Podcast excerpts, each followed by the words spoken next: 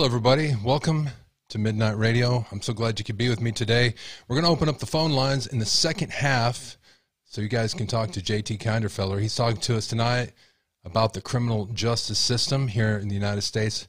I believe it's it's uh, has a lot of components to it you never thought it did, and it might just work in ways you never knew it did or it could. If you want to call in, the phone number is 325 261 0892. 325 261 0892. If you'd like to email us a question, you can do that. Phone number, I mean, the, at, the email address is midnightrad.io101 at gmail.com. After the interview, we're going to go over some of the events that happened today with the, the Scream audio that was forged, actually, about the University of Idaho murders. We're going to go into that after the interview. But until that, until then, we'll talk to you on the other side of this.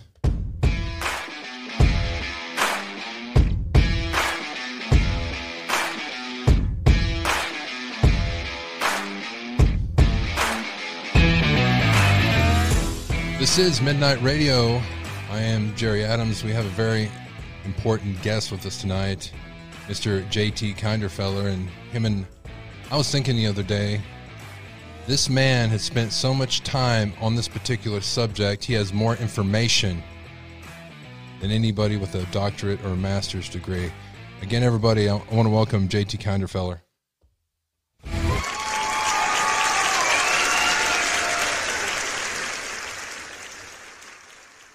JT, are you still there? I am. Thank you for joining us tonight. Uh, we talked earlier. One of the things we were talking about was the wasn't the judicial system, but it was the education system. Why does it take 12 years for you to learn everything before you get released from this mandatory education sentence? It's like I was thinking this. That's a good question. You learn your colors. You how long does that take? You learn your numbers. How long does that take? I'm thinking a total maybe of four years. You can divide and multiply. Why does it take It takes so long. It's like a big insulated waste of time. Yeah, I, I agree with you 100%. I think that it's uh, more about conformity, um, uh, conformity to a specific narrative than it is about uh, education as far as it goes. If you're older, if you're younger, then yes, it takes years to learn these things. But once you're an adult, it only takes uh, an adult education program is about 200 hours. Wow. Uh, that doesn't take 20 years of school to accumulate, you know, and, and so it's a, it's an odd thing. It's more like a prison than it's, it's like a prison sentence. Do you think maybe it would help kids if they started school a little bit later, like maybe 10 years old, like you go from 10 to 15 and that's it?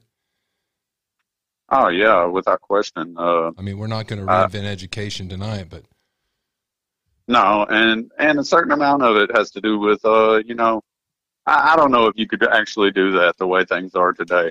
Uh, parents aren't real involved with their children much of the time, and so um, we become dependent on the way that the system functions. And so, you know, it's it's critical that you get your learning in age three to nine, you know, and uh, you need lots, lots and lots of study at that time, lots of involvement with someone that will is willing to teach you. And so I think that's the good side of the education setup and the way it is. But really, if you think about it, after about age 12, um, everything that you study is is really just basically a review, maybe with a little a little added on, but not enough to justify another year of uh, confinement, really.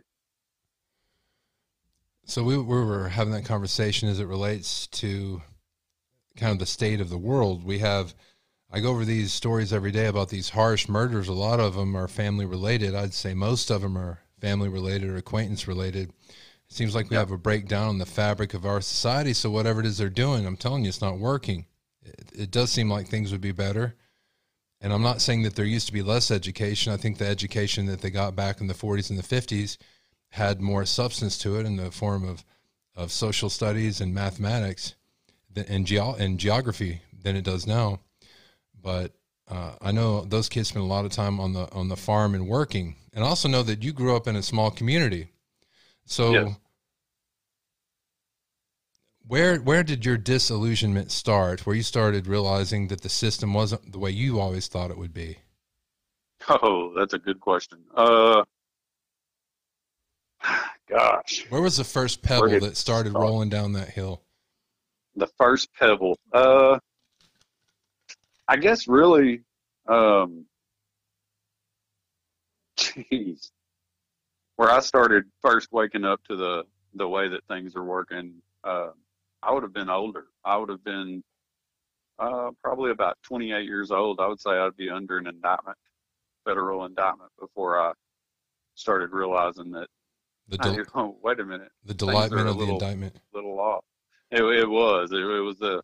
There was definitely a, a certain amount of excitement to it. Uh, but uh, yeah, I think that that's where the disillusionment started. I mean, I'd had uh, previous experiences that had had kind of. I didn't realize at the time were leading up to uh, the profound disillusionment that I experienced, um, where I just, uh, I guess you would say, kind of lost belief in uh, most of the things that I'd been taught, and So, uh, do, you, do you want to tell us what led up to that indictment? Uh, yeah. So um, I uh, I trafficked marijuana for a number of years um, from Mexico to through the United States and uh, Oh, also Canada. what years were that? Uh, that was, this would have been about '97 to about 2001. Okay, so basically, what you're saying, if any of you guys smoked any marijuana between those years, you can thank this man right here. This is a guy. if you're in a number of states, that would definitely probably be the case. Uh, it was, um, you know, it's going to give a certain impression when I tell you what it was, but it was, uh, it was thousands of pounds of marijuana, and uh, I moved them through. Uh, well, I moved them all the way across the United States, much of the time to Chicago, uh, Minneapolis, uh, Pittsburgh. Uh, let's see, Denver. Um, gosh, a bunch of places, and uh, so it it it'll give the impression of you know, hey, this is a real hardened criminal here, and uh, if you saw the indictment and uh, uh, subsequent uh, court paperwork and stuff, you would say, oh yeah, this guy is a international drug smuggler, you know, and the truth is though behind that is that really I was just a small town kid that uh, opportunity came my way and I jumped on it. It was hard to turn down. It was a massive amount of money for very little work for a guy that had worked since he was a, a child, you know. And uh, the man that got me involved with it was a minister. Um, and, uh, you know, e- even though that was the case and that was what I was doing, uh, it never was handled like in a uh, what you would call an unethical fashion or anything like that. There wasn't a lot of well, actually, there just wasn't a lot of crime associated with it. So It was, basically, uh, it was just delivery. It was just a delivery service, is exactly what it was. And uh, but I mean, like I say, you wouldn't know that by the indictment or by the way I was treated or By the indictment, you were you were like Pablo Escobar, right? Yeah, I mean it's totally and completely blown out of proportion from from the word jump, from the very beginning of this, which was a, a superseding indictment, and uh, it was a, ended up being a conspiracy case, which just basically means when the feds go with a conspiracy case that there's no evidence necessary. You just need someone to say that this person was involved. A co-conspirator to say that you're involved is plenty enough for a conviction. And, and when I say there doesn't need to be evidence, I mean there doesn't need to be any evidence. So there was no marijuana, there was no money, there was no uh, nothing, no no linking evidence at all to the to the case whatsoever. So basically, on all the they had was hearsay. Hearsay. I mean that's what it would be considered, yes, hearsay. But in a but if it's co-conspirators under a conspiracy case, then then that is uh, just as much evidence as if a, I mean, the jury must listen to the the co-conspirator's testimony and give it the same weight that a, any federal agent. So, so it's completely ridiculous and different than I would imagine most people think it is.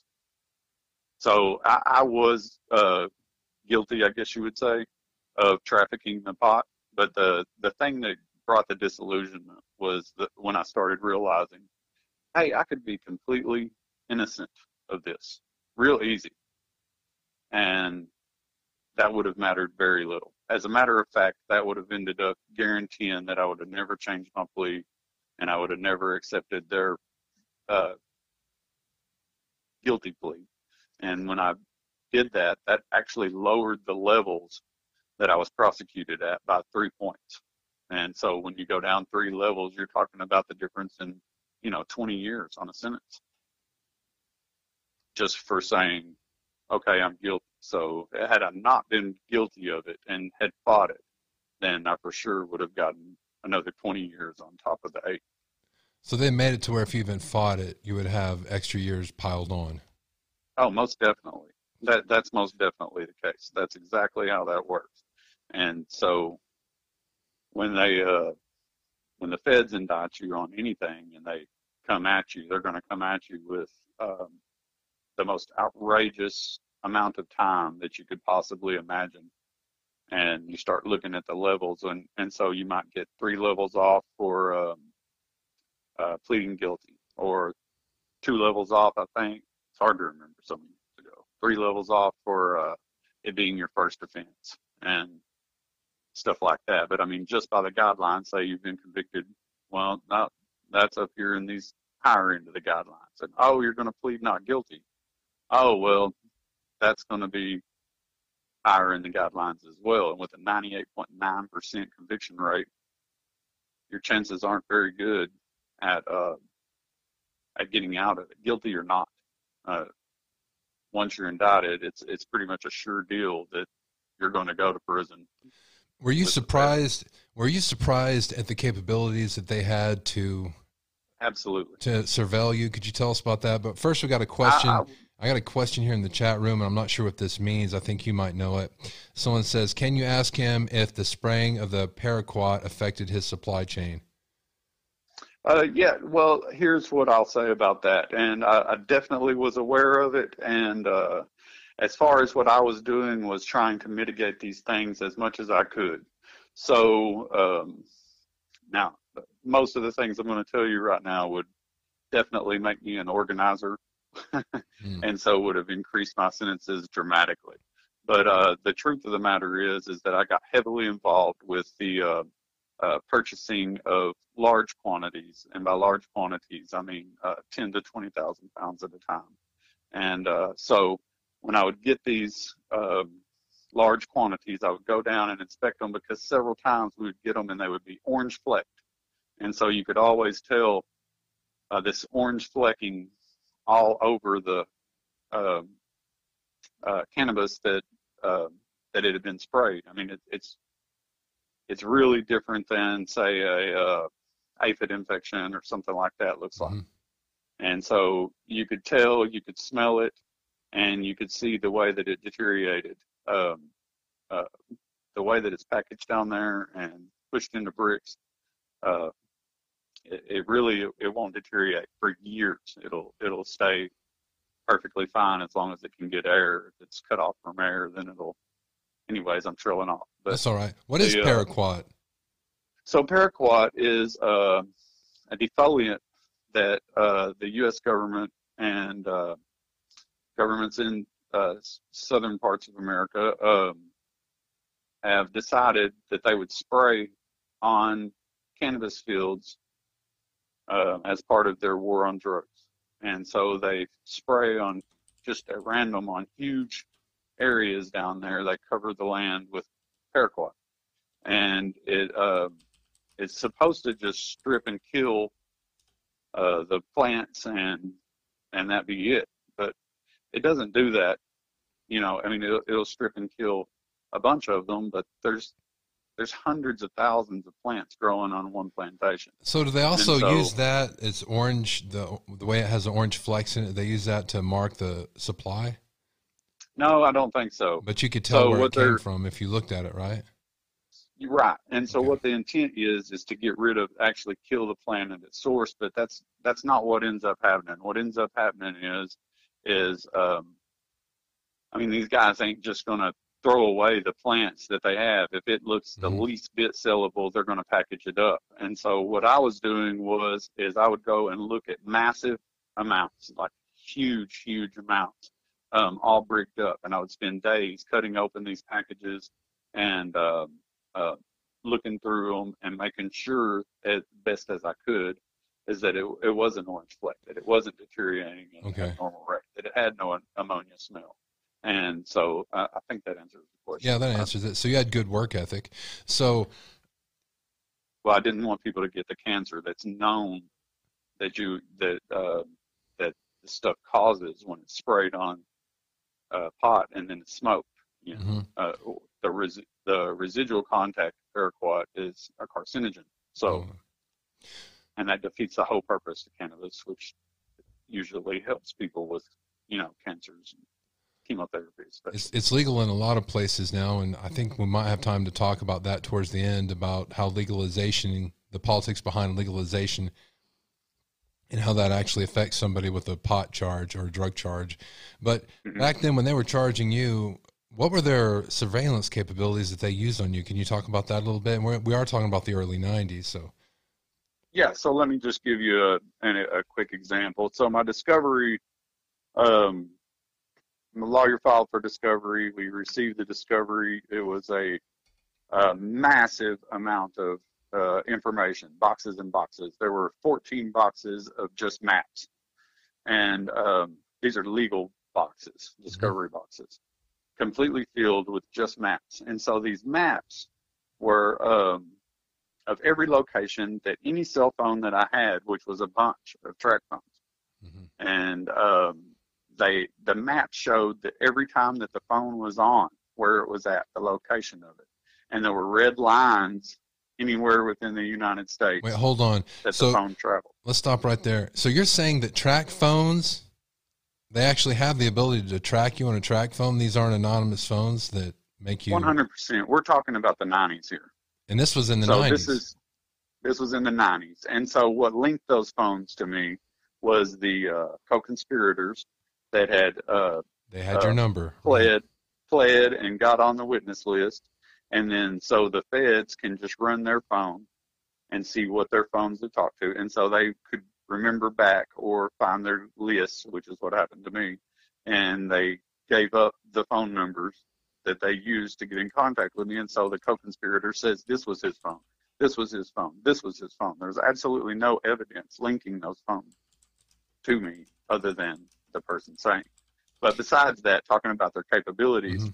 When I say that these maps are detailed, I mean down within about 20 yards of any place that I was. And so any place in the United States was all lit up with a red line. But they were also tracking me down into Mexico, also tracking me up into Canada, and then those were in black lines because they weren't using those. They weren't going to use those in the court case because I guess that's, you know, the rule. So they could they could offer into evidence uh, all of these. But but as far as capabilities go, those phones were tracking me everywhere that I was at that they had a signal from a cell tower. Wow. Yeah, and that's that's not even the extent of it. I'll give you another example real quick, and I think I've told you about this. But uh, uh, in Discovery, uh, I was really surprised. So these guys are taking me to court, and they're, uh, you know, they're pushing this organizer. Oh, he's an organizer. Uh, he meets the criteria as an organizer, and so this was a big worry. Um, looking at an incredible amount of time with this organizer charge, and so uh, I hired a great lawyer. His name is Martin Lenore over in Dallas, and he's a fantastic lawyer. He was the number one rated uh, federal attorney to get, and that's because he had won two trial by juries, 2 Mhm.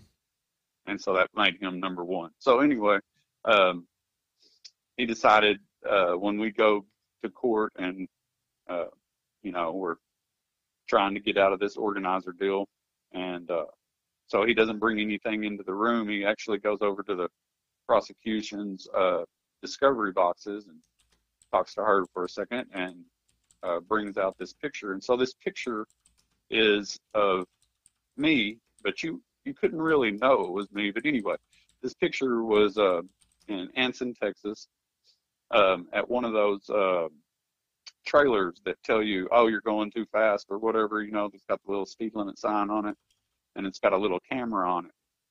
And so this is in '98.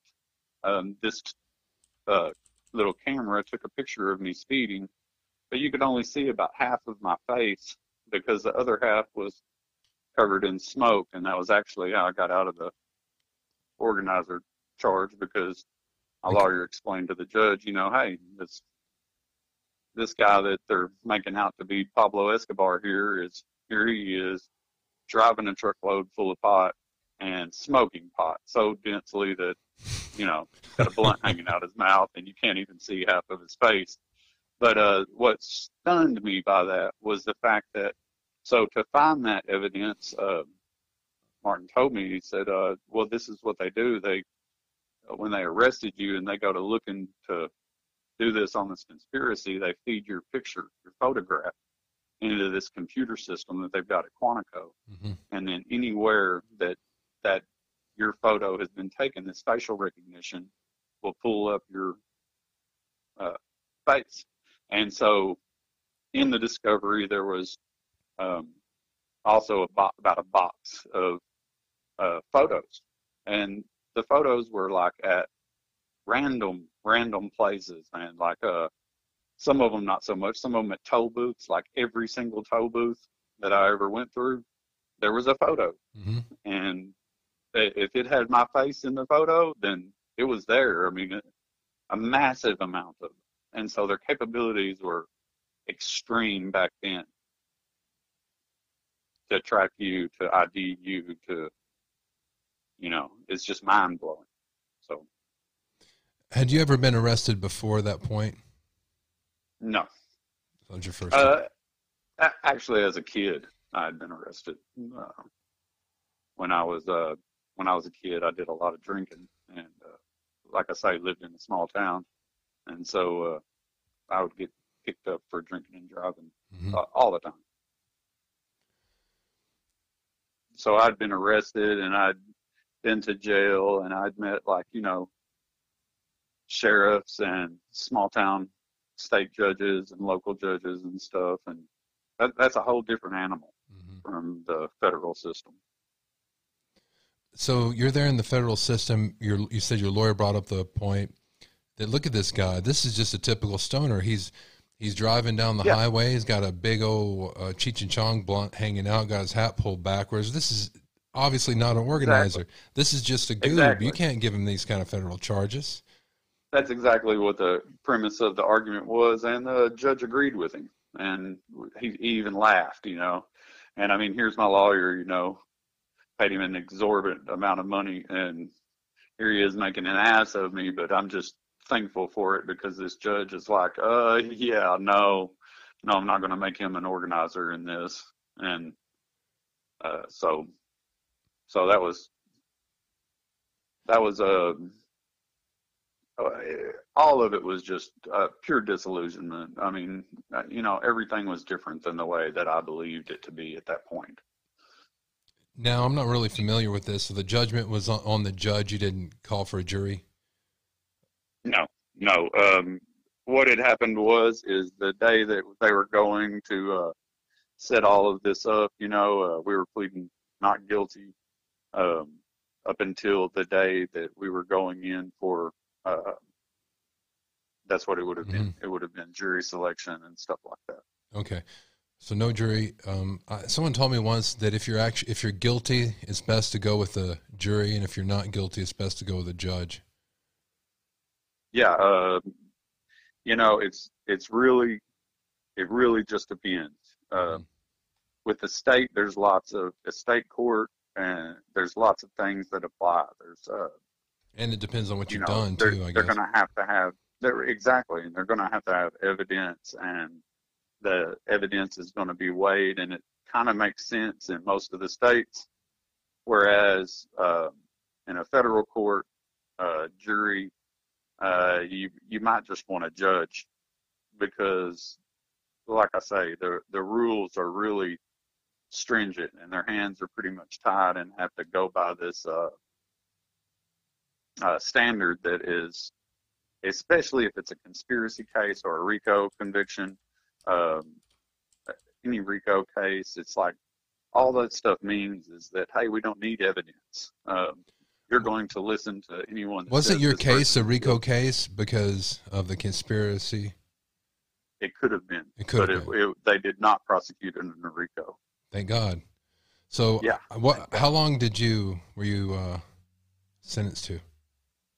So I was sentenced to two eight-year sentences, um, Hmm. run concurrent, one on an information and one on an indictment. Okay. And uh, so the information was a case where a truck was found full of pot, and I was about four miles away from it, down on the border. Damn thing broke down on me. So it was your uh, truck. yeah, well, not mine. yeah. but anyway, anyway, uh, uh, I had already uh, uh, hired Martin for that case, and that case never even um, came up. It, it ended up that the prosecution realized they wouldn't be able to have enough to try, and so that was a DEA case. And then when the conspiracy came up, uh, that was a FBI federal investigation, and they just went back and tied all of that in together because they had these uh, co-conspirators. We got about everything. You know. we have about four minutes before I open the lines up to everybody. So, so you were looking at eight years concurrently. So Mhm. basically eight years. You go into the eight years. eight years. You go into the prison system. So you became disillusioned that you saw how they were trying to take you down for this one, for your portion of what you did in uh, moving the product. Oh. But they're treating you Oh, like you were the oh. kingpin. Oh, for a number of reasons. I mean, not just that. Uh, also, that, that you know, we're talking about 2001 here, and so everybody, you know, remembers what was going on then, uh, September 11th and stuff. Mhm. I was stunned that the FBI could waste uh, manpower on uh, investigating cannabis. You know, it's just like, really, you know, we've got this team of investigators on this when we're being attacked up here. You know, and it just didn't make any sense to me. Uh, a million different things, a million different things disillusioned me about the whole deal. Uh, mainly, I guess it would be the uh, the seriousness that of the charges and the seriousness of the time that it carried. I was all just completely oblivious to. But that. basically, I mean, that was just the Uh, beginning point for you, right? This is Yes. like a little crack in it, and you're like, "Well, this isn't the way I thought it would be." And then you Yes. start, you go into the prison system, and uh, Yeah. and and you started learning about, you know, how how people can treat other people, Mhm. what you hold important in your life. Um, yes, one of the things we were talking about before we started was what what is a good guy and a bad guy. You can look at FBI agents, and I've done a lot of reading, done a lot of reading on this area, and they've changed the rules so they can send an FBI agent to you just out of the blue and try to get you to do something you would never do, and if you do it, they can they can um, absolutely. charge you for it. Before they couldn't do that. It was what do they call it? In not in, Uh, inciting you to do it. Now there's no incitement laws. That that's changed. No, there's no incitement. It's uh, and uh, you know, people didn't realize the with the introduction of reverse stings. I mean, pretty much everything that they did with the drug war was just a, a way to just strip all of the rights from the citizenry. And so, oh well, it's okay to do this on uh, uh, for drugs, and then it becomes okay to do this in any type of prosecution. And so, what you find on reverse sting is that the the federal agent is actually out there for sometimes years, the drug dealer selling the drugs and and not just a little bit i'm talking about a massive amount and actually recruiting men to sell the drugs for them you know And so, um, and then when they're when they're done with their little reverse sting, then all of these guys that they've set up to be drug dealers, well, now they all get charged. Whereas this guy that facilitated the entire thing, well, he's still an FBI agent. He's just right. Maybe gets a check on his by his name. The uh, agent that uh, led the uh, whole investigation on me ended up in prison. So so I want to tell uh, everybody why this is this is very interesting to me because I was conducting investigation about the amount of cocaine sales in the United States. And I was like, holy crap, I was looking at the numbers. Did you know that cocaine in the United States is as profitable as Coca-Cola, the soda? Can you believe that? those, those are the wow. real numbers. And I'm like, first of all, how the hell do they know that? Second of all, that means one in five Americans is snorting Coke. Wow. If you, you go, know, if you go to the, and it's true, one, if you go to the store, you might, or out in town, you're going to see one in five person with a Coca Cola in their hand. That means yeah. if you go out in town, how many, how many doctors are there in a town? Five or more. One of those is drinking Coke, and one is on cocaine. How yeah. many, how many and checkout girls ridiculous. are at the grocery store? One of those is on cocaine. That's not true. That can't be possible. But that's the amount of dollars they make per the product they have. I'm like, this is bullshit. And so the the what, what strikes me about that is um, cocaine or the coca plant can be grown by anyone, and they're um, you know right up here in the United States. You could if it there weren't laws pertaining to it, then there wouldn't be any worth to it. The only value to cannabis at the time that I was moving it, the only value as far as monetary gain uh, comes in exactly is the risk associated with the federal or state authorities putting you in a penitentiary. I mean, that's the only so you, thing that makes it. You have the money. government setting the prices, and you had there were little goobs like you at the bottom moving it. Then you have the yeah. FBI are the ones distributing it, and the and maybe the sure. CIA too with the cocaine. It, like it definitely facilitating the the entire process, in the top, all the way down into South America. Right. Mm-hmm. and you have a, yeah. a, a, portion at the top who knows what's going on and is working with the authorities in some way who aren't the authorities and they they get a free pass because they can distribute and take out i don't know oh absolutely whatever uh, criminal elements not going on with the whatever the plan of the fbi is and and yet the uh, fbi is the good guys to me it looks like this there's evil people on both sides whether it's the criminal element or whether it's the united states government or the fbi and what the same thing they have in, co- in common is they're trying to reach that promotion or they're trying to reach that level of, of money. It's greed. Yes, yes, it's greed. It's 100% greed, and the whole thing is based around this um, this uh, debt system that we have set up, and and it's like uh, when you start looking into it, and where does the money come from, and how do we get money and stuff like that. It's mind numbing. It's absolutely mind numbing to figure these things out. You know, it, it'll blow you away to first open your eyes to it. Wait a second. Are you telling me that the only value in the cocaine that I, I'm getting is it being illegal? Yes, that's the only value. You know, you can pick up a kilo of cocaine in Bolivia for a hundred dollars. You know, a hundred dollars. So that's basically, not thirteen thousand dollars at the U.S. border. We are looking. So drugs are a program. We are looking at a program a program black running. money program. It's yes. You're, holy it's, crap! It's it's for black money. I mean, that's that's all there is to it.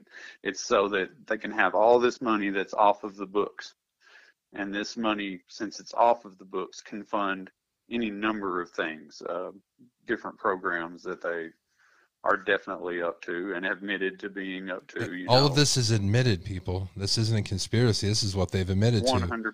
100%. And they're like, 100%.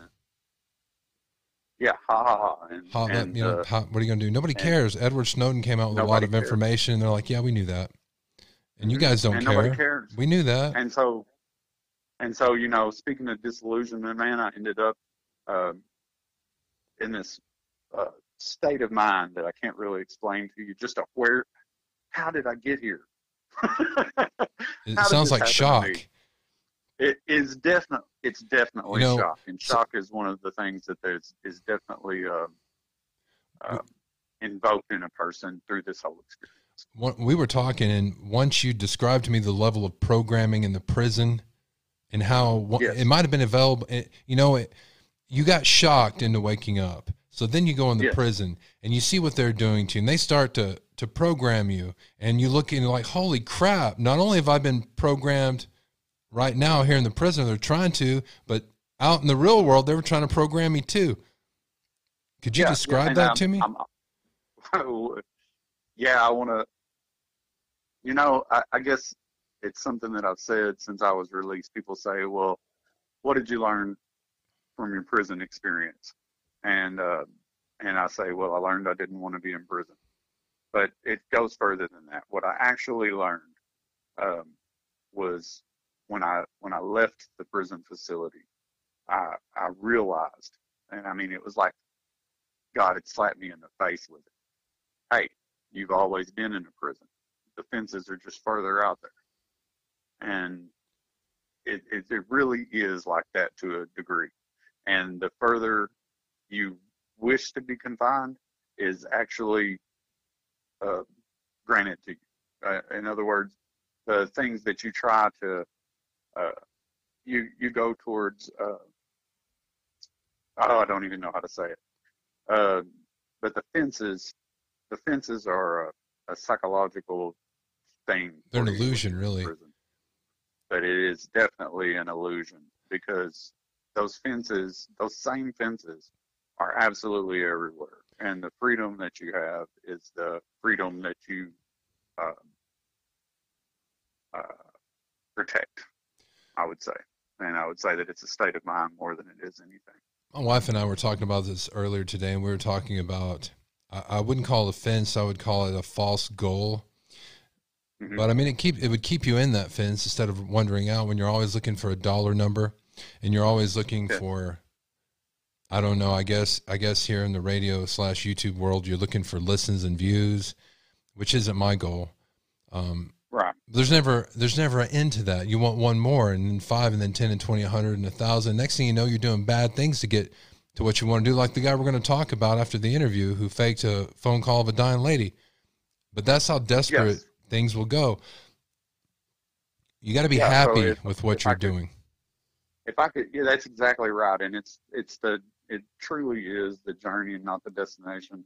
Um, what what I could say to anybody or what I'd like to say to everyone out there so that someone that's like I was, just a dumb, dumb kid, not realizing anything, is that uh, what happened to me was uh, when I first began doing this, I didn't have a dollar to my name. I worked 12 hours a day, seven days a week, and I, I didn't have anything, you know, and all I could see was, oh, people that have X amount of dollars, well, they have this life, right? And so in my mind, um, when I first began, I needed twenty thousand dollars because twenty thousand dollars sounded to me like, you know, I mean now it's ridiculous to me, but at the time I was like, oh, if I just had twenty thousand dollars. And what happened was, is I made a run. It took three days. I had twenty grand. You know what I mean? And mm-hmm. so, well, golly, it took three days. So the 20 grand, I mean, that was, that was great and everything. But in my mind, it just immediately changed. And now I needed a new number. I had a new goal. But my goal really wasn't a goal. It was just an arbitrary number. And so my goal became, oh, I need a hundred thousand dollars. And so at a hundred thousand dollars, just a few months later, um, then then the goal became two hundred and I remember having the two hundred and fifty thousand dollar goal because at that point I really started getting involved with the uh, the people in Mexico and realizing that hey, I'm going to have to move a, a lot of this stuff to to reach this goal. And uh, and then all of a sudden that goal became easy. Uh, you know, two hundred and fifty thousand. Oh well, here we are a couple of months later. I've got two hundred and so then my goal became 500,000 and then my goal became a million and uh, and I never reached the the million dollars but it makes absolutely no difference the the amount uh, th- that time in my life I had more money than I had ever had at that point you know and have had since and uh, and the money offered absolutely no happiness. There was no satisfaction, zero. And the most unhappy I've been in my life was during that time. And so, um, you know, I wasn't, I wasn't doing in my mind bad things to bad to good mm. people or bad things to anyone. I was in my mind, I had, I was doing something that was just fine, but I had this arbitrary goal, this arbitrary number. Arbitrary and, that kept changing. And it kept changing. You know, and it, it changed as I would get to it, and that's because there's no satisfaction in in these numbers. As I get older, no matter how much, I noticed that one of my goals now is people. It's one I didn't understand, and I don't think I was equipped to understand it mentally until I was older. But now my mm-hmm. goal is people. I got two questions for you. One from the chat room. I guess okay. this is a quick one. Did they count your juvenile record against you, or was it sealed? No, actually, um, the small town that I was in, um, they actually, uh, golly, eh, he's gone now, but the judge that the judge that took care of everything around here, he wouldn't let any of that stuff be on my record. And so there was one charge, there was no charges on my record, and there was one, uh, only one arrest on okay. my record. And they they wanted to use it, but the, they ended up not using it. The prosecution decided, no, we can't use that. And it was a, a machete that was in the back of my truck one time. I'd like to thank Annabelle Stealth, Stealth right now very much. Thank you very much. I appreciate that. Um, I'm, I'm gonna guys. I'm gonna give you the phone number if you guys want to call in 325-261-0892. We have uh, we have until six o'clock, and then he has to go party. It is Saturday night, so Saturday night. Yep, Saturday Night Live, live at five. so, could could you talk to me about the programming in the prison, how they were programming people? And then, yes, if we have absolutely. time, also, so the programming of your thoughts in there, and then also, you told me about some um, FBI agents that were in there working undercover, supposedly, allegedly.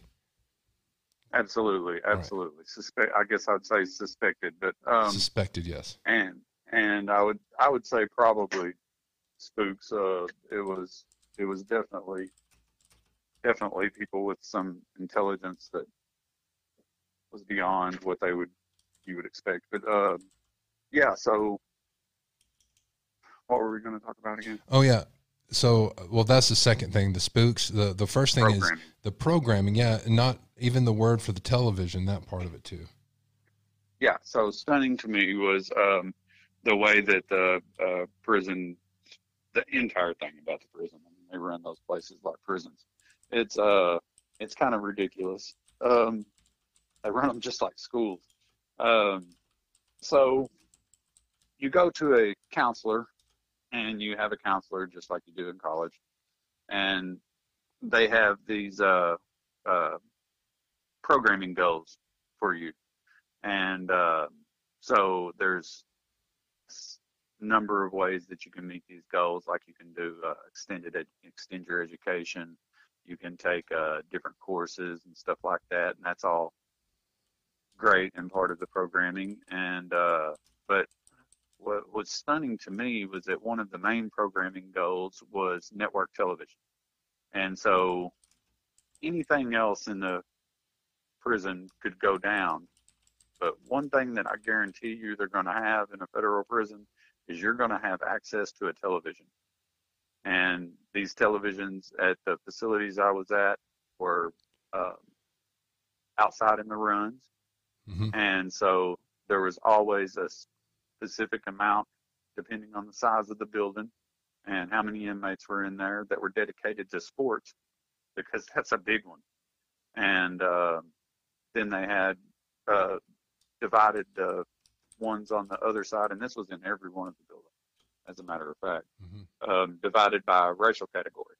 And so you had uh, Spanish TV, and you had uh, uh, black entertainment mm-hmm. television on one, and then you had like uh, uh, nonstop uh, NASCAR and what you would think of as typical redneck television uh, going, Jerry Springer, that type of thing. Mm-hmm. Um, what was stunning to me was the amount of uh, inmates that watch cops. I mean, it's like the most popular show. Would be Well, every I- heard that that's the second popular one. Isn't the first one Jerry Springer? Jerry Springer, Jerry Springer cops. It's ridiculous. Jerry, Jerry.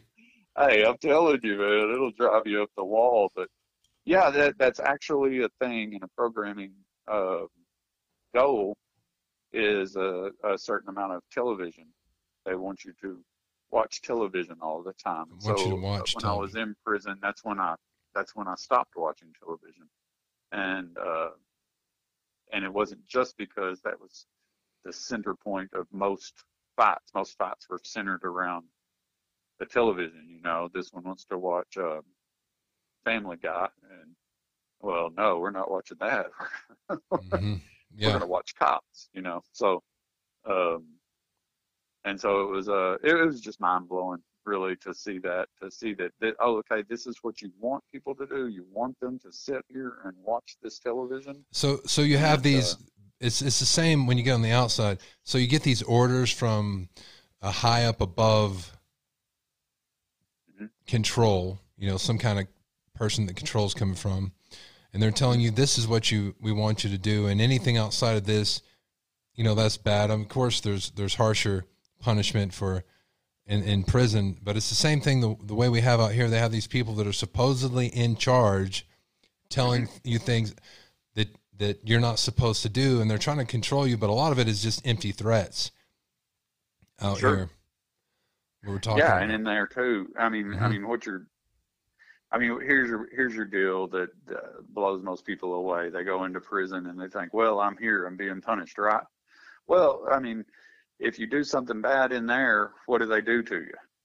Well, they they put you in some jail cells on the into the compound. I mean, you're already in prison. They're, it's pretty much already a done deal. They're going to put you in these jail cells with bars and no air conditioning and I, I think most of them have air conditioning, but the facility I was at didn't.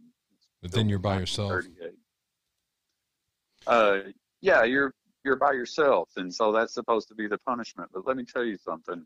That is definitely not punishment in comparison to where you're at. I- I'll never forget just thinking, my God, if I could just have one minute of solid minute of silence where where I wasn't hearing conversation from other people. So basically, And, uh, do you think some guys are drawn to do something to get thrown in the hold? Oh, absolutely. Absolutely. I mean, we would laugh about it. I, I would always get yanked out of there because I was one of the only welders on the compound. And so the whole thing ran off of a boiler system. And so I'd go to the hold and end up thrown back out. I'd get thrown out of there because it'd be time to go to work. and, but yeah, I would, I, I my time to go in there and, and, uh, most definitely try to try to affect a, a low level offense, you know, and and get put in there. All right, guys, we have about 10 more minutes. We got about 10 more minutes to take your calls. If you want to call in, and ask them a question yourself, it's 325 261 0892.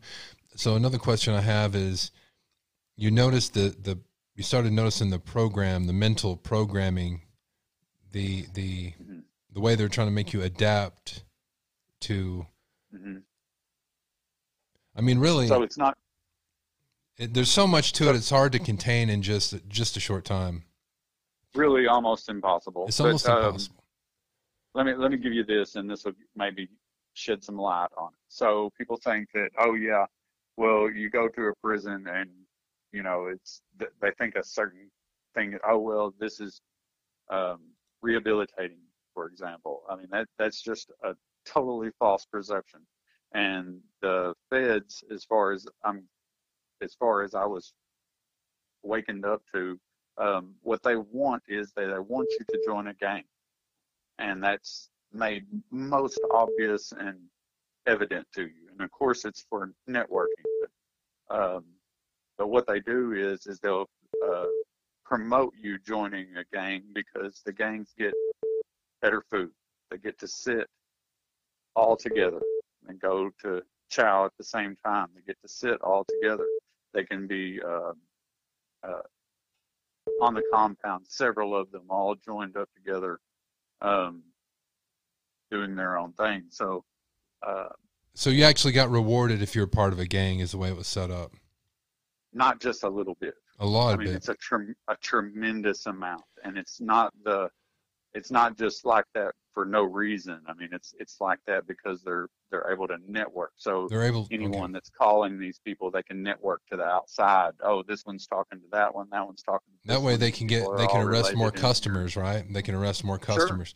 Sure, you absolutely twenty-seven thousand dollars a year in nineteen or in two thousand and one. Twenty-seven thousand dollars a year was what they were taking from tax dollars to house each inmate, and had a hundred and seventy thousand of them in the system when I was in there. So you can just you can just think, oh well, a, a massive amount of money. Not to mention Unicor. And so Unicor, if you just look up the stock on Unicor, this is a a factory that makes everything like uh for law enforcement or military clothing and things like this. Um, the uh, cages in police cars, uh, anything you can think of. They've got a Unicor facility where the highest paid worker is making 30 cents an hour Wow. and there's no restrictions on anything as far as how many hours they can work. There's no oversight to the Bureau of Prisons. And so Unicor is a great investment. I mean, the, the stock is continually going up. Goes It's one of the no top ones the the senators push. Um, we don't have a lot of time left here. Uh, there's two things I wanted to ask you. Is once you got out, how did you notice that our society was being programmed? You know, on the free side here, outside the walls. But I also wanted to. Okay. I also wanted to ask you. Um, well, I forgot what the other thing is, so let's just go with that first one. Absolutely. And so, like I say, when I was released, the uh, oddest thing was to figure out or to, to have this uh, revelation, I guess, that um, that I'd always been in a prison. And as far as what I mean by that is, is uh, we're trapped in the same uh, the same programming standards and the same perceptions as are pushed inside of there. And so, Oh, got a phone call there. Hello, caller. You called into Midnight Radio. This is Jerry. Do you have a comment for JT? Oh, hi. Yeah, I did actually. How are you doing? She's talking to you, Good. JT. Um, good. good. I I had a question. How I don't. I think I might have been behind in the in the chat, but how much time did you end up serving with uh, the plea deal that you took? Oh, you Okay, got so, sentenced uh, to 16 years. Uh, yeah, total, but it was uh, concurrent sentences. So, um, concurrent is that the right word? I think so. they Yeah, both ran at the same both time. at the same time. Uh-huh. And uh, so uh, total Yeah, instead of sentence served. Consecutive. hmm And so I took a residential drug and alcohol program, which is something else I'd love to tell you about. Um, but uh, and so I served t- I served six years is what I served. Six Okay. years and then six six months of halfway house. But All you get a year and- off of your sentence for the RDAP. So Okay. All right. And then you were speaking about they wanted you to join a gang. And that's because they can network. And is that all because the the prisons here are for profit? They're privately owned. They're not owned by the government, correct? mm, that's not correct. There there are privately owned, but there are also um, ones that are owned by the United States government. And the one that I was in. Oh. uh, that I served most of my time in was uh, absolutely owned by the U.S. government. Uh, National Guard has a, uh little outpost on every one of these facilities, and so they're Oh. actually the the boots on the ground, so to speak, inside of the facility. The guards can't actually touch an inmate or do anything to you other than, you know, verbal commands or I mean, not even commands, just verbal suggestion, really. And then if you're uh, belligerent, then National Guard comes in. That's just so fascinating because this is not what is portrayed in the media about, you know, prisons. And I know that the federal Absolutely. system keeps everything a lot more hush hush. And um, Most definitely. so you're, this is just fascinating, everything that you've been saying. Thank you. And I, I had no idea that they had y'all working. And then you know, the products would go to law enforcement. I had no idea. Yes. Yes, or say the So free uh, labor. free labor, like uh, all of the military uniforms uh, during um the uh, Afghanistan war. Um, those were all made at a Unicor facility right at the prison I was at. And so, wow. That yeah, just amazing. hmm And did it seem like they, they really wanted, even when people got released, that they were kind of just like wanted you to come back, basically, and get, you know, convicted again and come back? Okay, Did so they seem like have that a at all? uh, yeah. So in the federal system, there's a 98.9% conviction rate, and there's a 98.6% recidivism rate. And so that means that Yep. 98.6% of the people get thrown back into the federal system for the exact same crime that they went the first time. Oh my gosh, this is crazy. Wow. It is crazy. Because I, I actually have a friend of a friend of a friend, we'll just say it like that, that recently got, uh, he took a plea deal for, um, uh, what was it? Uh, he, he was sending drugs by mail. So, Uh huh. Yeah. Yeah, I know lots of guys um, that ended up on extremely long sentences doing that. A lot of Yeah. times they'll attach a CCE or continuing criminal enterprise charge to that, and that comes with a minimum of 20. And so, 20 uh, years, huh? Yeah, that's the very that's Oh, where it starts. yeah. So it's really incredible. Um, yeah, and so so uh, just. All So after you got out, what did you do? I don't, I don't know if I heard you say that. what did I do? Yeah, what have you Uh, been doing since you got out? Okay, so when I got out, I um, hired on with a, uh, a rig drilling, and uh, Um, worked my way up in that, uh, all the way up through uh, tool pusher, and worked with several companies, like 32 companies in eight years, as the oil field went up and down, and uh, now I make wallboard for in the factory. you make waffles? Wallboard. Oh, you said waffles. I was like, sheetrock. yes, I love waffles. I wish. wow, wow. Okay, that is because I know it's so hard for for people to get jobs when they get out. So a lot of them Most definitely. also crime Yeah, is the only a- thing that they can do. Oh, and that's another thing, you know. And so the uh, programs that they offer there are for jobs that men won't be hired at. And so when I was in there, they Yeah. offered an HVAC program. And so if you take the HVAC program, would take a couple of years to get this. And so it's a really good as far as the information is there, but they really don't have anyone from the outside to present the course. So the men have to study it themselves. But then they're completely disillusioned when they get out and they try to go to work somewhere because you can't hire on with any residential place because uh, insurance won't Can't be cover a bonded. felon to go into people's and you can't get bonded and uh, insurance won't allow them to hire them as an HVAC person. As a matter of fact, I tried to set up a uh, a welding program since they had uh, I think 20 welders inside the metal shop over there, and I was like, uh, I was like, look, we can set up a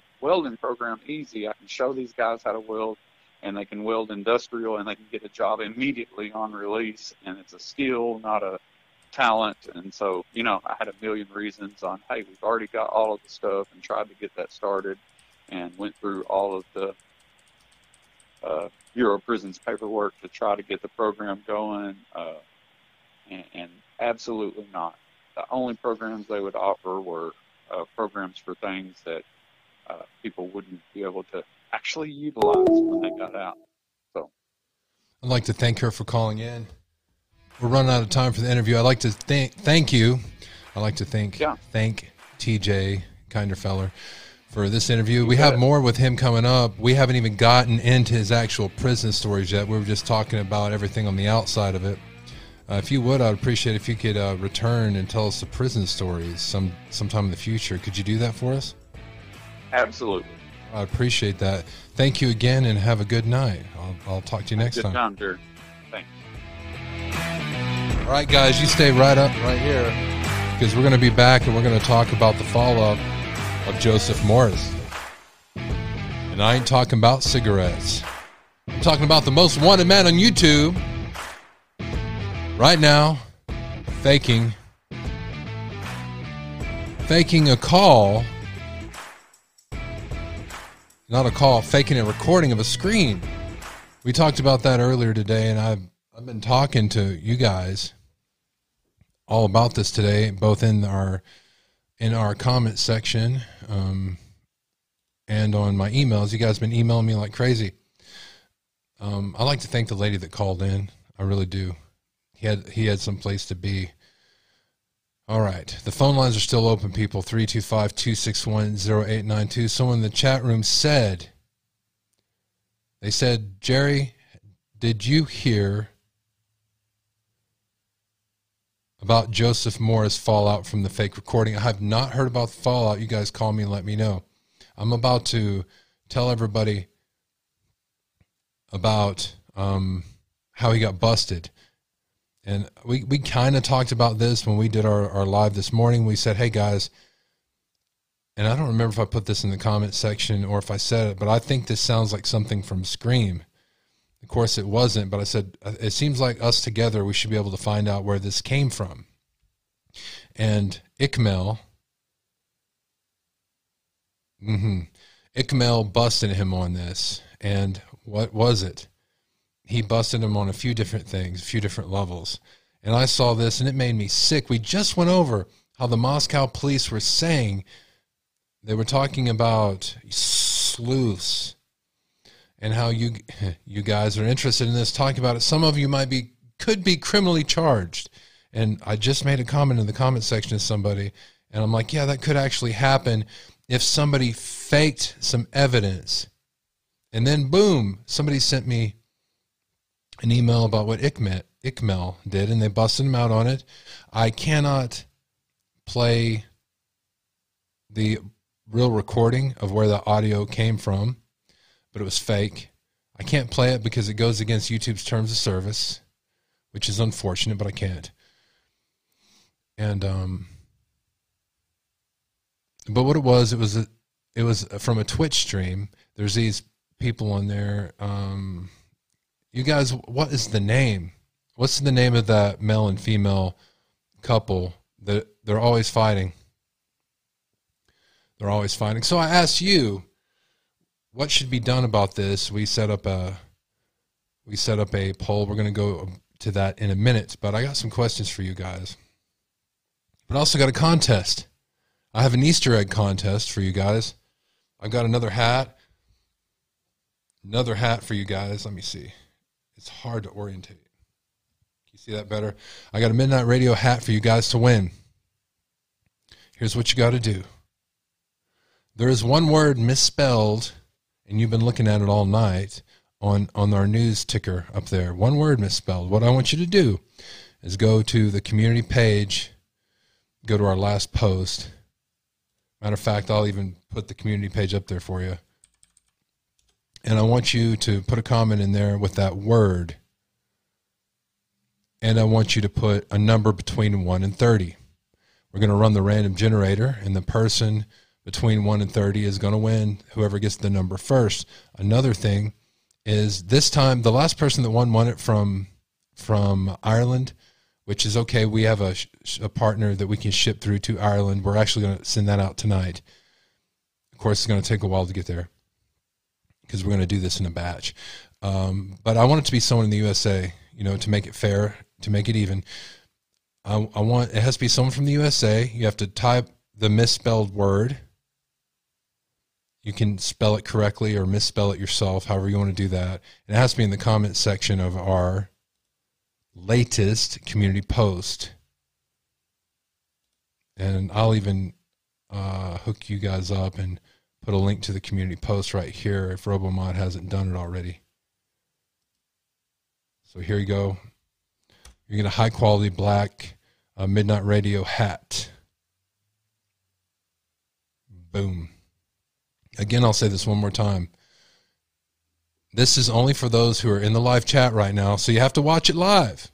If you guys are watching, I'd really appreciate if you give me a thumbs up. If you guys are watching but you're not here in the chat, you can go. You can subscribe and hit the bell. You got to hit the bell. A lot of people said, "Hey, I don't know when you go live." It's because you got to hit the bell, and then um, all notifications. You'll even get the get our community posts right there. So we have 161 votes. We have three choices, and I want to show you guys. And then we're going to go over more of what Ikmel said. Do you think Joseph Morris faked the University of Idaho murder scream video? Vote here and right below if you think he should be punished. And if so, how in the comments? We'll talk about this after our interview tonight at 5. Better yet, you could call in and tell me what you think. And I would love you. It's a talk show, people. Call in and tell me what you think about this. You have a time, the time limit to the phone calls are five minutes, as voted by you. And the reason why we also went over the screen video wasn't my choice; it was yours. This is you guys' show, and you guys are doing a great job. You tell me what you want to watch, and you guys email me all this information and I investigate it. I go over it. We put the show out. So basically, this show is in your image. It's our conversation together. That is what this is. 86% of you guys said he faked 86% out of 161 votes. I don't think he faked it with 7%. And he might have made a mistake. It's 7%. With uh, 25 comments. You guys are going to click on this comment and leave your comment of the word that's misspelled from the ticker, and uh, then email me when we tell you which one won. A number from one to thirty. So the word that's misspelled, a number from one to thirty, and at the end of this, we're going to choose one of your numbers. All right. So here's some of the comments. Absolutely, positively, 100%. Campbell Town said, That guy steamrolled me. I was so upset after watching that part on a show last night. I couldn't sleep and just gave me the worst vibe ever. Confused me and manipulated my mind as well as others. He needs dealt with by the authorities. I just saw that and was ready to send it to you. And a lot of you guys did. Thank you. If something like this happens, you guys send it to me right away. Don't think somebody else did. You guys just all send it to me. That lets me know that actually makes sure it gets to me and it also lets me know what you guys are tuned into because I do consider this your show. My part of it is getting to converse with you. Definitely he faked it, even went as far as editing a news article. Okay.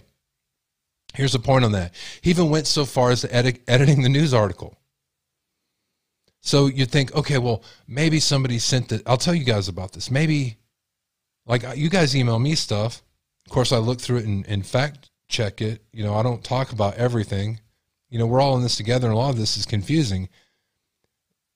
But I feel like I have. I can't. I feel like I can't just go out and say, "Okay, this is 100% correct." You know, I can't do that. That's not what I'm here for. I'm not here for clicks and views. I'm here every day.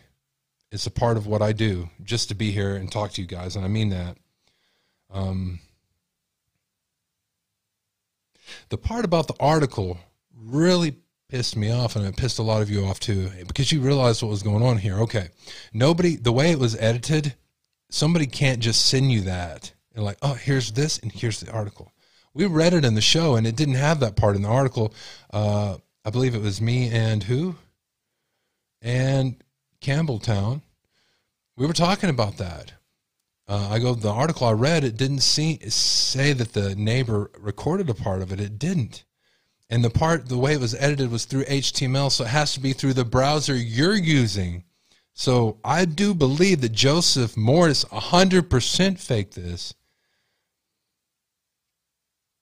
And part of it that it broke my heart, and this is the part that really broke my heart. And this was before I found out he faked it. You guys were commenting in the comment section, and you said, you know, you guys were trying to figure out how to verify this, you know. And somebody said, I think if the parents were given this audio, they would be able to know if it was their daughter or not. And I thought, oh my God, I, I hope nobody gives this to them. And I know some people probably called called this into the police department. I know they call that tip line, and as you you can see, anybody that wants to talk about this, they don't want anybody to. Um, but can you imagine being a parent of a of a daughter that's murdered right at the holidays in such a horrific way. You feel the police are incompetent, but you can't talk about it. You feel like they're not doing enough, but you can't talk about that. And you have somebody do such a horrible thing as this. First of all, for you to hear, for you even to hear something like that. Second of all, an hour later, for you to find out it was fake. Oh my God. I asked you what you guys thought his punishment should be. I don't know what the fallout of this is because you guys aren't calling me and telling me, and I've been live. So phone number is 325-261-0892. I'd like to talk to you and find out what the fallout is. But I don't know right now. So what should his punishment be? What did some of you guys say?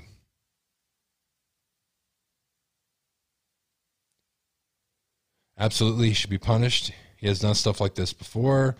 It's reported by ICML that he did it in the Gabby Petito case and showed evidence if that's what he did. I voted a great big yes, of course. They should put Joseph in jail for this. Could he be have criminal charges filed? Could he be thrown in jail? Maybe not. Could he have criminal charges filed on him? Absolutely. Because there is the disclaimer that this is for entertainment purposes only. This is fair use. He goes, I don't know this is a fact. This is just what I got. Okay but there's evidence that he actually changed the HTML himself and reported on this. Wow. And if I did something like that, it wouldn't even occur to me to, to do something like that. That's not what I'm here for.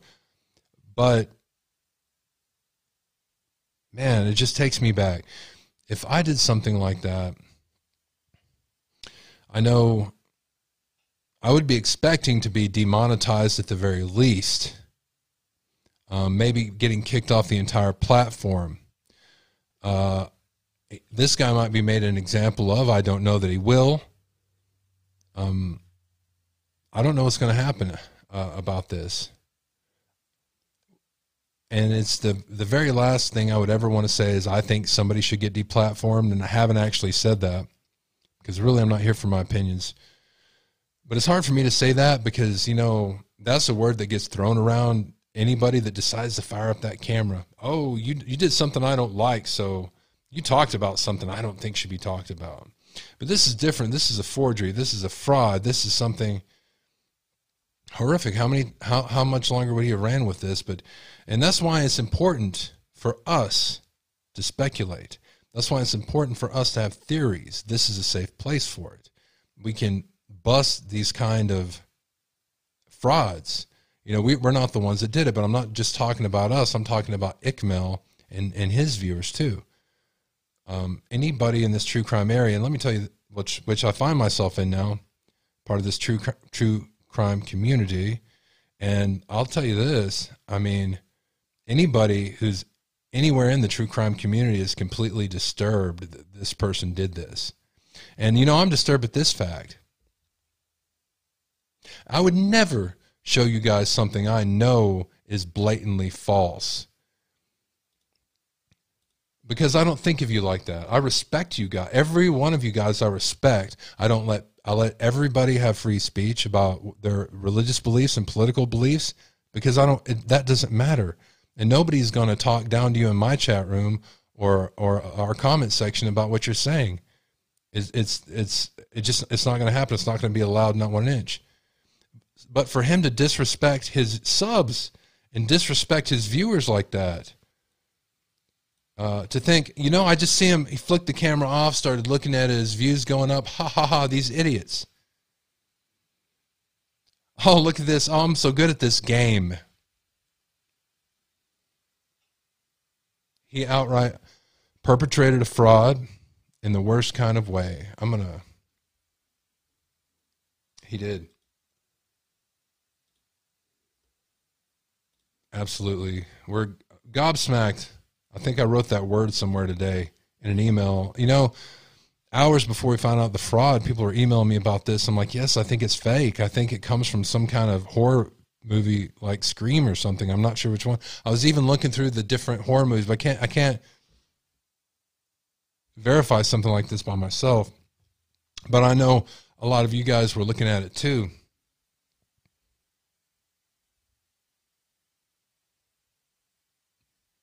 I'd call in, but I can't talk the moment the hus the hubby's got to sleep. He right, he falsified body cam footage from LE. I don't know about that. You guys can one of you guys call me and tell me what the fallout from this is, please? I'm I'm li- I've literally been here. Come on now. Come on, man. Okay, while you're doing that, I got some I got some voicemails.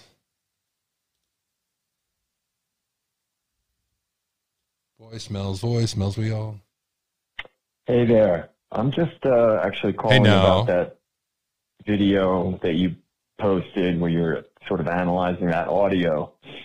Um, my take on it is the the two different audios definitely sounded completely different. The one in the background of the police uh, body cam footage and the one that you were focusing on, which um, I don't know if you've confirmed where that came from, but the one thing that stands out to me in that uh, particular audio clip is that whoever the breathing is coming from sounds like it's someone whose adrenaline is pumping. You know, that real breathing, it's uncontrolled. So that's, that's really stood out to me. So I just wanted to add my two cents. I just found your channel. I really like what you're doing. That is something else is completely, completely disturbing, and I'm trying to not lose my crap right here about it. So you guys remember this morning? You guys were here with me. We listened to that video, and it didn't hit me until I- played it, but it sounded the exact same. Okay, so here's exactly what I think of hap- is happening. I've spent, I've spent so much time with audio. You guys have no clue. Here's here's what it heard to me. You know, Ikmel has shown the different ways you can manipulate the audio and all that's true. But to me, and I got an example right here.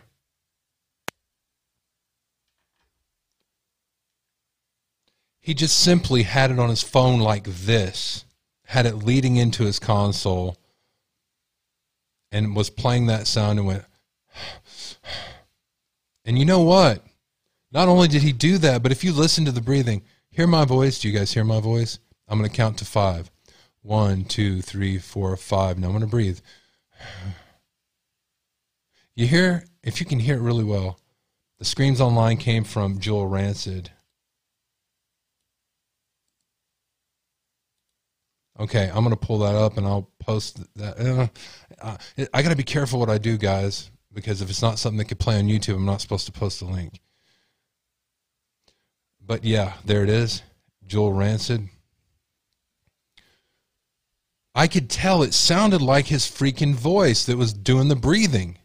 It sound I heard it again I'm like, "Ha."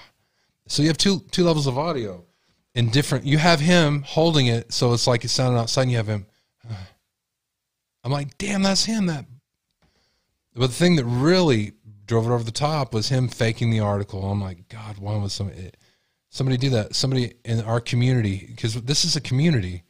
Somebody called it a tribe. We're the Fruit Loop tribe.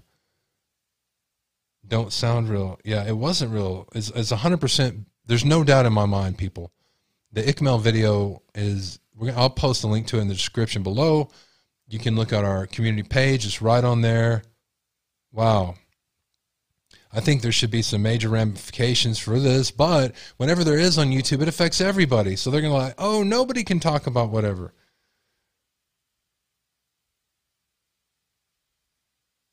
Yeah. Exploitation Nation.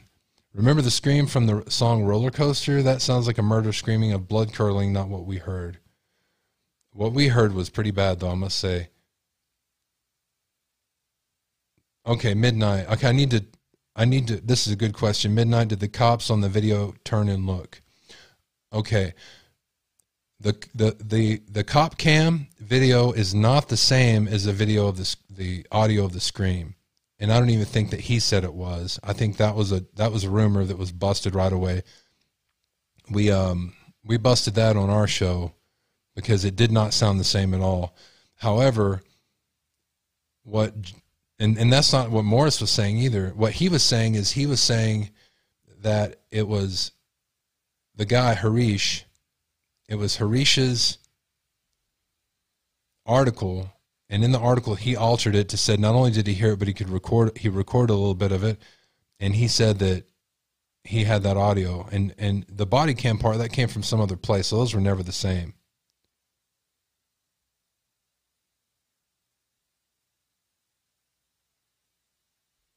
Somebody asked me a question. Do you think the perp dressed for the activity like black sweatpants and sweat hood? I mean, did he plan it or just crazy? Do you really want to know what I think about that? Because there is something I think about that.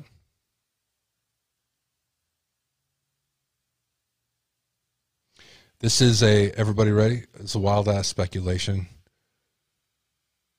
I'm thinking, guys, here's what I'm thinking, and I could be wrong. Maybe I am. We, we were you guys saw the video of the police body cam okay? You saw that those kids were there. Um, nobody noticed anybody there right? Uh, one thing interesting thing that kind of came from harish was that he saw that black suv although it wasn't the right time. Um, but it was odd to him so he reported it and the police apparently aren't having no trouble finding it so that tells me they ruled it out. I'm thinking the murderer was dressed just like any other college kid that was there. And um, and I could be wrong. I'm thinking it was a college kid, and I think he was dressed normally. And I know that um, somebody knows he did this. Somebody might have helped him after the fact. I don't know if he, I think it was one that did it, but what do I know, right? Um, but I think he might have had uh, accomplish, accomplices after the fact that helped him get away. This is just what I think, but I think he was dressed to mix in with the other college kids. at This party night. It was a big party night, and there's no doubt about that. He needs tons of reports made on him, and YouTube will take action if a massive amount of reports come in. This has just rolled us. I mean, uh, you guys, the subs and the creators, I just I can't believe it. I want to cry because you're thinking about the parents getting sent that audio. Hey, uh, could you verify this audio? I can't believe it. Um, wow. I'm still in the state of almost shock about this one thing. And keep up the good work.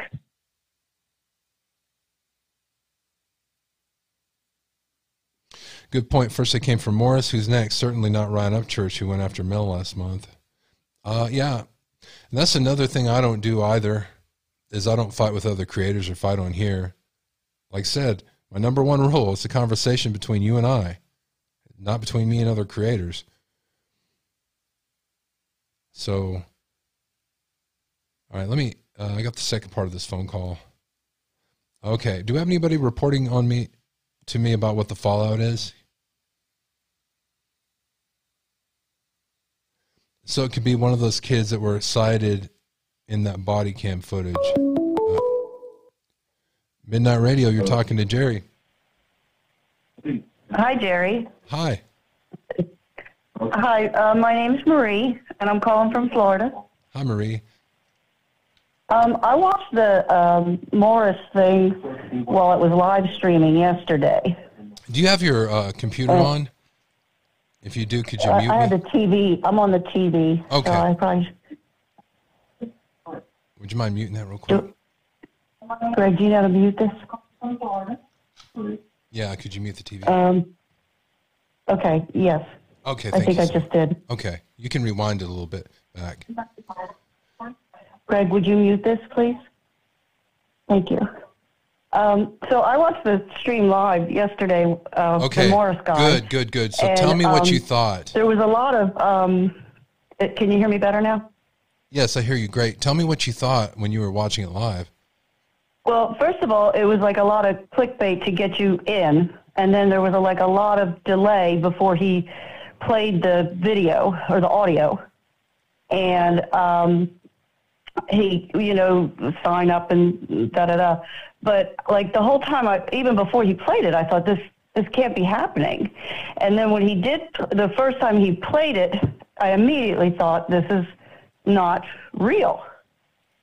like you know like it couldn't possibly be real and then after he finished playing it uh, he played it a couple times and then he said um, it sounds like kaylee or maddie like he even tried to say that it sounded like one of the girls that he had seen in a tiktok or something so like i just don't understand how anybody could have believed that to be true and then um, you know, I just took it with a grain of salt and didn't believe it myself. But you know, and then I also, like everybody else, like God bless those parents that had to listen to that.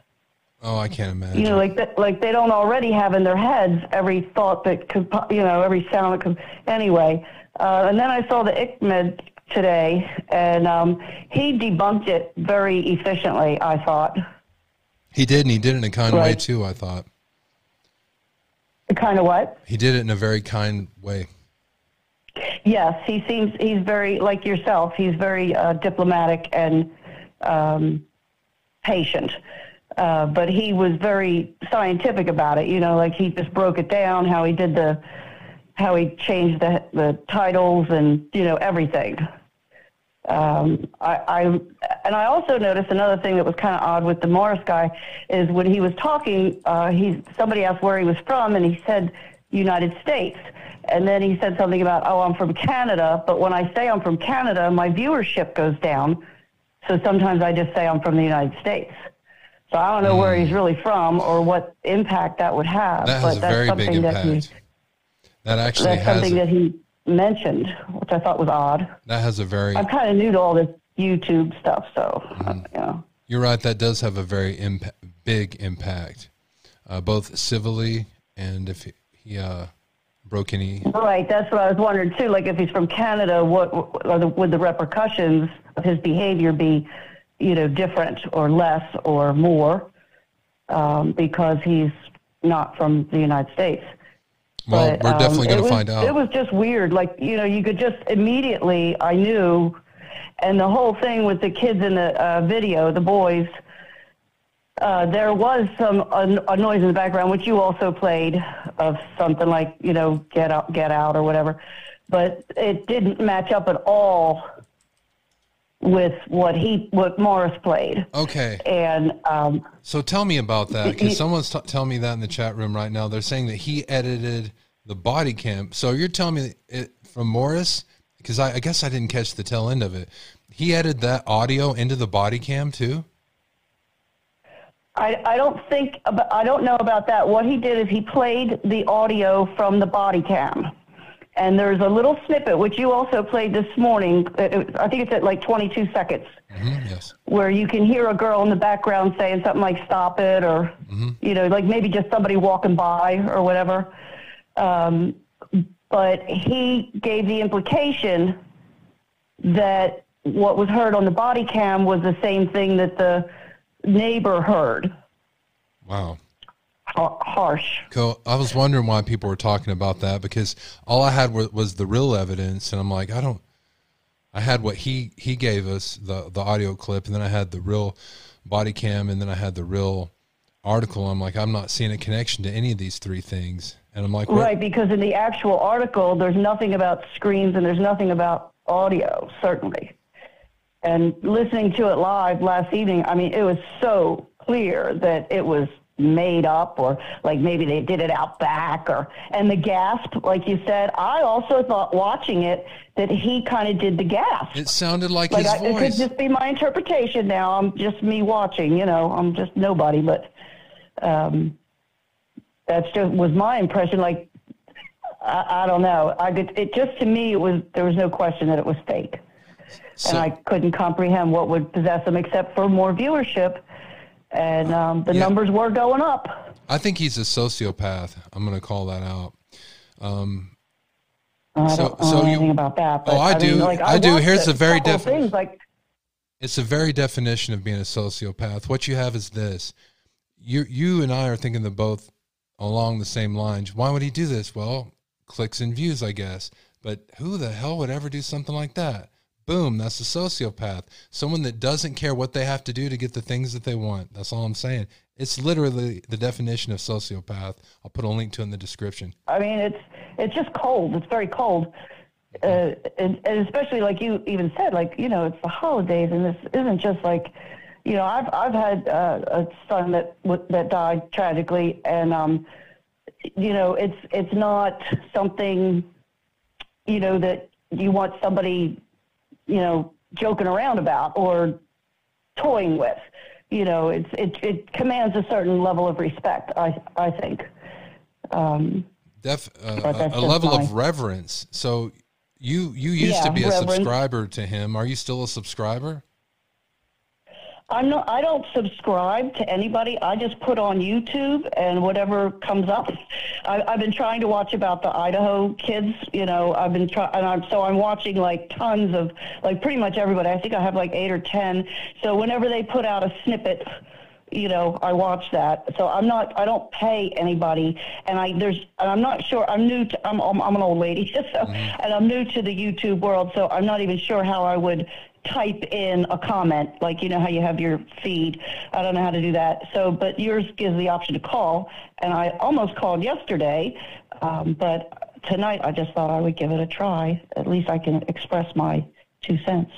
I really appreciate appreciate you And by the way, that guy you had on before was freaking awesome.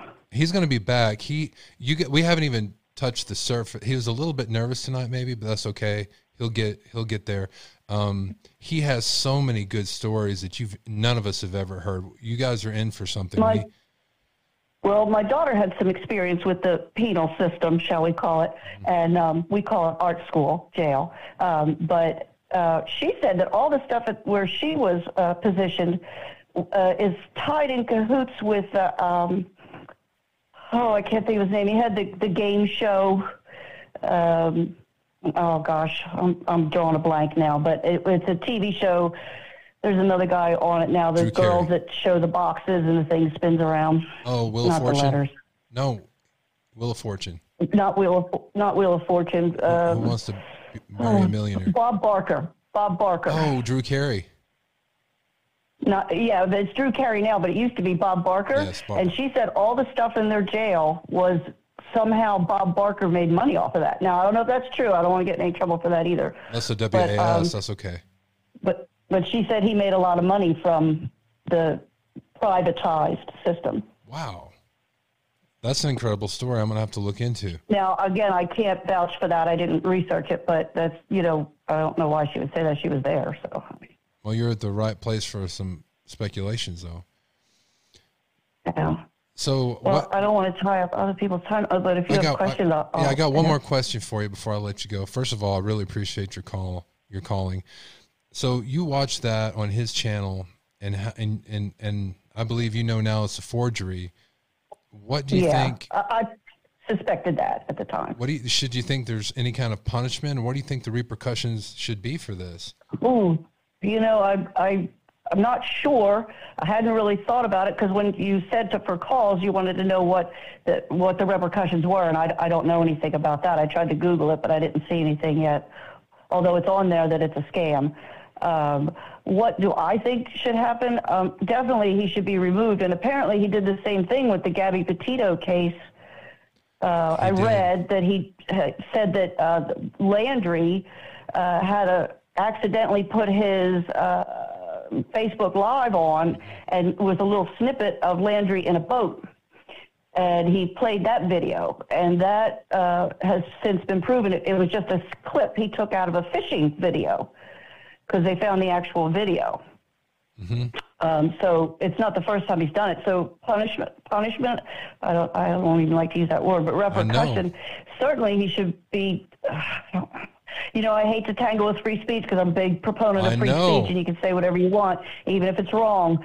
But uh, But and I guess that would fall under that. But um, oh, I'm the I'm just like you. I'm just like you. I, I I'm like, oh my God, what what should it be? you, you know, like if we make them to stop talking, uh, you know, do you have a right? Do you, you have a right to speak, but do you have a right to be a jerk? I you know, do you have a right to be? I like don't it's know. like ho- hollering fire in a in a crowded room. You know, like where's the li- where's the line? I know, I know exactly. It just popped in my head what exactly should happen to him in my mind if I was in charge. I think um, some of the way he's he's doing it for a reason. He's doing it to make money. We should take that part away. So, however, YouTube could do that to where, okay, well, you're still on here because we believe in free speech. And YouTube is changing a little bit to allow a little bit more free speech um, from after, you know, how it's been for the last couple of years. But if we if they make it to where, okay, well, you can't have money from this aspect of YouTube anymore, that'll curtail. Yeah, that would yeah because you know because that seems to be his focus um, is making a either personal attention or personal financial gain. So, you know, to hit him where it would bother him uh, without taking away his ability to speak. Um, and maybe he has some kind of some kind of reason for it all. I, you know, Yeah. I'd be hard put to. I'd like to hear it if he does have a, a reason for it, but I'm I'm not coming up with anything. So. Well, thank you for calling. I really appreciate it. I, I look forward to speaking to you in the future. Okay, well, thanks for listening. Have a you. good night. You too. So, guys, I'm, I was trying to work on getting the ring out of the phone call here, and I have different ways I can do that. But uh, for the past couple of days, nobody's been calling me very much, so I haven't had time to adjust it. Uh, so I I don't know if I played this or not, but I'm going to play this again. I got the second part of that phone call. Another YouTuber. So somebody had a very good point in the chat a few good points, and I know all about copyright.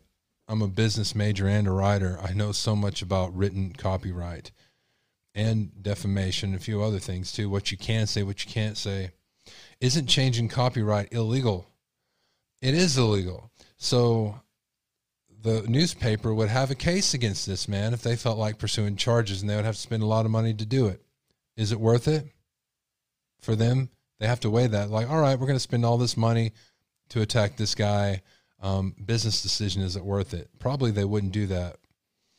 Somebody said it isn't free speech. It isn't free speech. He's probably because it's false information. You're.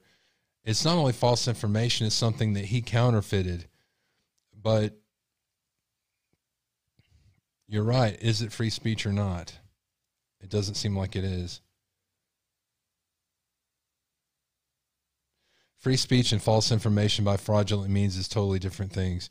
Yes, but they're not just going to say, maybe you guys are right. If, if he was attacked by YouTube or, or reprimanded, you know, in a capacity by YouTube and it was exact from what he did, you know, the counterfeiting what he had, and they, first of all, they'd have a, a, a time catching him on it. But usually, what they do is they make something very broad. Like, look at the case of Alex Jones, and what he did was horrible too. And um, I have an article about on my website, midnightrad.io. I had to follow that case, and um, oh, that was that was horrible too. But that affected all of us. That affected you know anybody being monetized for everything, and it was horrible what he did to YouTube. And then he leaves and goes to his own platform which I understand. I got my own platform too, midnightrad.io. But it affected all of us. He did something that affected all of us. I feel like this Morris character is doing something that they could take a jackhammer to kill the fly here and all of us could get affected again. They could say, okay, no true crime community. And none of us want that because this is a place we, we guys, this, this is something we're here because we're all worried about this. Um, it, it shakes us that we feel like we can't trust our, our police. It shakes us that somebody that knew these people could be doing something like this. It shakes our faith in sending our children to college. And that's why we're here talking about this. And what are they going to do? Take it away because one guy's a jackass? Because they will. So, I mean, there's a lot of stuff that is dealt with in this. And that'll be his legacy. yes, they're right. He'll he'll get he'll get us all in trouble, and that'll be our legacy. All right, I got one, uh, a couple more voicemails for you. Okay, so who told me? Have I seen the fallout on this in the chat room? Who was that? Because obviously you guys saw the fallout, and I didn't. So I, I'm not sure. Is there fallout yet? The fallout's probably that he's going to get a lot more views. Wouldn't that be horrible? That's the fallout. Um, yes, this is Lisa from Tennessee. Hi, Lisa. Um, play the video in slow mode, and you can hear her scream through the officer's video on it. Just play it back in slow mode. Bye. Thank you. Again, you know, this is something that we were going back and forth in the in the comment section about you know separating the body cam from the sound and Uh, yes yes thank you washington state mom. And this is another major issue. They're going to lump him in with other cyber sleuths. They just had a freaking press release from the moscow police department saying how cyber sleuths could you know possibly be committing a crime. And this is exactly what this guy did, but he's in Canada. So they're going to be talking bad about all cyber sleuths. But guys, that's not us. We're just here talking about this. We're not cyber sleuths. Come on now. They just they want the news wants you to not talk about this because they're losing viewers. Because you guys aren't over there watching Banfield right now. You're over here with us at Midnight Radio. Yeah, I thought we solved in the morning that it was in the police video. So did I. But apparently, in some people's mind, it wasn't. I hope it is now. I got one more voicemail for you. It's a short one. Hi, um, I was watching your show, and I came up with the idea that perhaps the guy that recorded the girl screaming, he said that she woke him up. So I'm thinking maybe he was irritated because perhaps the party house woke them up um, quite a bit. So he recorded it maybe to make a complaint. So that's one thing I was thinking. And as far as the second screening on the police body cam, it did sound different. But then again, there were, um, how many girls were, three girls were attacked. So it could be that one of the, you know, two different girls were screaming. So that's just what I had, um, I wanted to say. And um, I hope you have a good night. I'll be listening. Bye bye. All right. Do you guys, does anybody else have a phone call? They want to call me? I unsubscribed from him. Yeah. It was me. You're right. 240 subscribers. I wish you 100,000. I'm not sure who she's talking to. I'm pretty sure the party house kept many people awake for a long time. So let me go back. Um, we'll look together.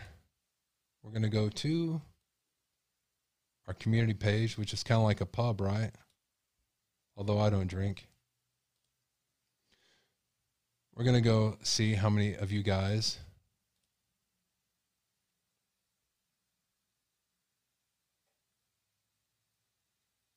entered our contest here. If you haven't entered our contest, I'll give you another two minutes. And the way you do that is there's a word that's misspelled in the, the scrolling news scroll crawl across the screen. If you put that word in our latest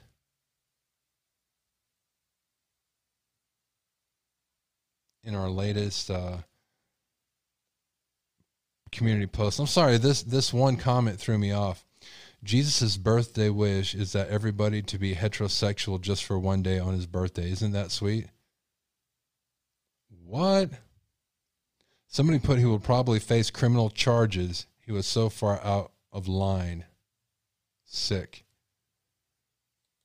I don't know. Audra says, What is misspelled number eight? For that hat, misspelled neighbor. Really? Is neighbor misspelled? It wasn't neighbor. Did I misspell neighbor? I don't know if the misspelled word is LOL, but my number is 14. I'm sorry, you're disqualified. You have to have a misspelled word. The information lottery. Okay, we don't have a lot of people here. So I'll tell you what I'm going to do. I'm going to refresh and see if someone else put one. And then we're going to look one more time and then we're going to do the drawing. He needs to be removed from YouTube. He's a pathological liar. I think he's a sociopath. I study sociopaths a lot in my writing work. Okay, so nobody else entered. I'm going to check the chat room in case somebody said, I want to enter. I want to enter. Again, this is for a hat.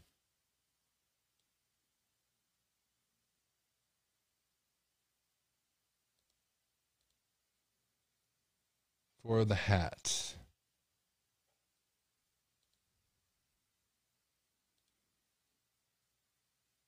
All right, where are we at? All right, I'm going to check one more time. And I'm checking the chat room. That's right. Giving you guys a chance. Okay. Will Jesus be mad if we were heterosexual every day? Isn't that such a random thing to post? I don't think Jesus Jesus needs wishes, does he? He gets her done. I thought I Oh, bu- okay, bummer. I thought misspelled word meant it had to do with what that Morris guy wrote. No, Domo. You know the you know what the misspelled word is right now. It's okay if you want to enter again. Go back in there and say what it is. I just comment. I just commented on the right one. you guys commented on the wrong one. My guess is welcome twenty nine. No, you have to put it on that post. That's part of the thing. I'm not trying to be rude about it, but you have to do that so I can do the do it properly. I have to have it in the same place. So go to the community post. I'm going to help you out. I'm going to help you out, boys and girls. I'm going to put a link right here for you. Just click on that. Put the word welcome in a number you want to be, and there it is. Got to be fair to everybody. You guys that are listening on the podcast, I want to let you guys know this and the live stream. Each and every separate one of you, I thank you all. I'm going to come up with a a contest just for you guys to win hats. Okay, just for you. It's going to be like the golden ticket. All right. I'll figure that out and get back with you guys. All right. Now I'm going to, I want more people to enter here because it's easier to do when there's more people. Welcome is misspelled. No, Naomi Poppins. Ah, oh, you got to put a number too. Did you reply with your number? Yes, number seven. Okay, good. Hey, little wrong way. Welcome number 18. Sorry though, it was the other post. Okay. Okay, here we go. All right. I'm going to do the drawing now and Judy, Judy, Judy, you got to go to the hit the link above. I'm going to pin this. I'm going to pin this. Go to that link and in the last community post in the messages in the comment section put put the number that you want to be in the word that's misspelled. JA votes with the 7%.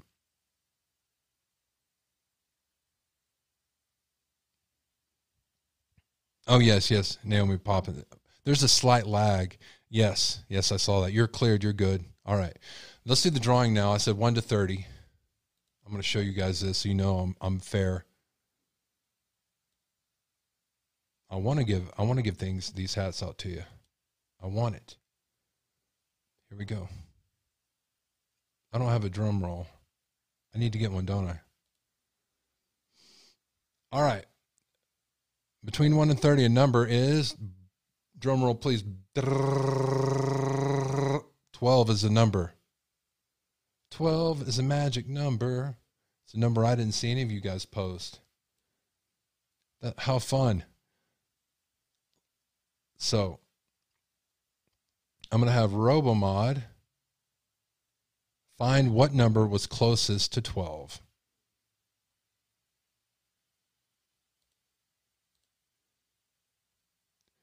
I see a 30, a 22. Brenda Hines says, dang, it was really realistic. What a fraud. What a con. Welcome is seven. Welcome, you got pretty close. Uh, you're the closest so far, Naomi. Naomi, you're pretty close. Oh, I'm sorry, Domo. Wah, wah, wah, wah. At least you got to enter in, though. 1814. Oh, welcome is closer. I mean, Songbird is closer than Naomi. All right, Songbird. Bum, bum, bum. Oh, it looks like Songbird's the winner. Brrr, Songbird. Okay, Songbird might be the winner. So, Domo, not Domo, RoboMod, I need you to go into the chat room and see. I need you to verify the number. The winner is number 14.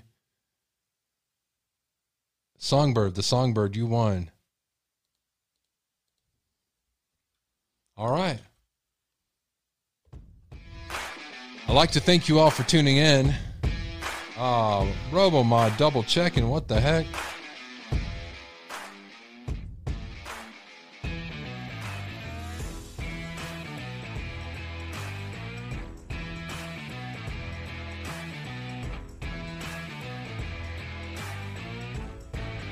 Congratulations, Songbird. I'd like to thank you all for calling in. Thank you all for hanging out with me tonight. I really appreciate it. It's a lot of fun. Uh, Songbird, contact me via email with your shipping information. All that's 100% confidential. And we will get that out to you. Um, I'll ship it out tomorrow, actually. The email address is midnightrad.io101 at gmail.com. And just so you guys know, if I ever have to ship something for you, I, I get the, the address, I ship it, and it's deleted from everything I have. So if you ever win again, I don't still have it. Nobody does. We're going to have a show, guess what? Tomorrow morning at 5 a.m. That's right, we got some more stuff to go over, as we always do. We don't always go over the case in Idaho. There's a lot of other cases going on currently. We're going to talk about that at 5 a.m. If you guys, and it is 5 a.m. my time here. I'd like to see some of you guys there. Appreciate you guys. Until next time, I want to say this to you. I really appreciate you guys. You guys are the ones that make this show go on. This is a conversation with you. Let me know what stories you want us to cover. Hit me up on the email midnightrad101 midnightrad.io101 at gmail.com. Phone number is 325 621 0892.